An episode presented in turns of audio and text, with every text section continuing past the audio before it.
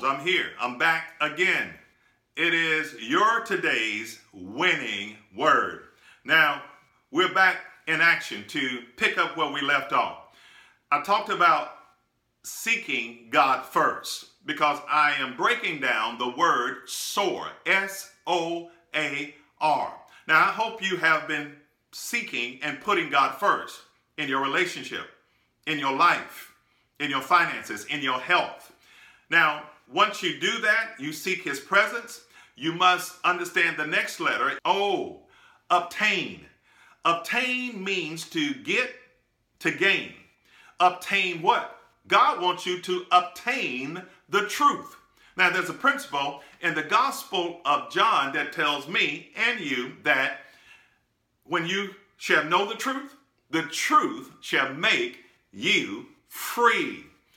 God's plan is for you not to be bound, not to be wrapped up and tied up and tangled up in situations too long, because He came to make you free by presenting the truth through His Son, through the, the Word of God. And as you seek it and as you obtain the truth, you will be free. Because when you obtain the truth, you will be free in your mind.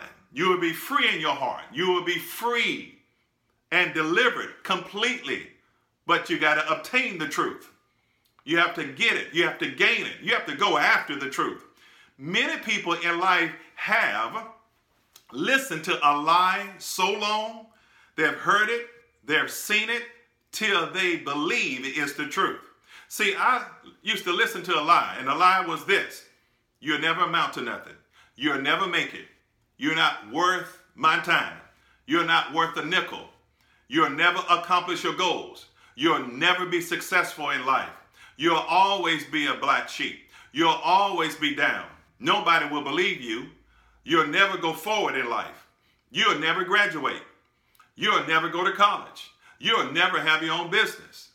You'll always be out in the street. Now, that is a lie because the Bible tells me that I'm not junk. Number one, that I am, and I know you are fearfully and wonderfully made by God. You have a brilliant mind. You have an incredible mind. You have a sharp mind. Your mind just must be developed with the truth, the truth that is in the Word of God.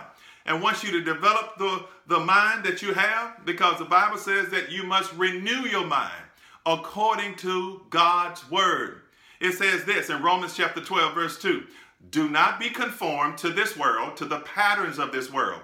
Every habit that you have that you don't want to have any longer, it can be destroyed based on the word of God. You have to renew your mind or reprogram your mind according to the truth. Because you have heard a lie for so long, you just believe that it's the truth. But it's not the truth for you. Because God's plan for you is good and it's not evil. He has a future for you and he has a hope.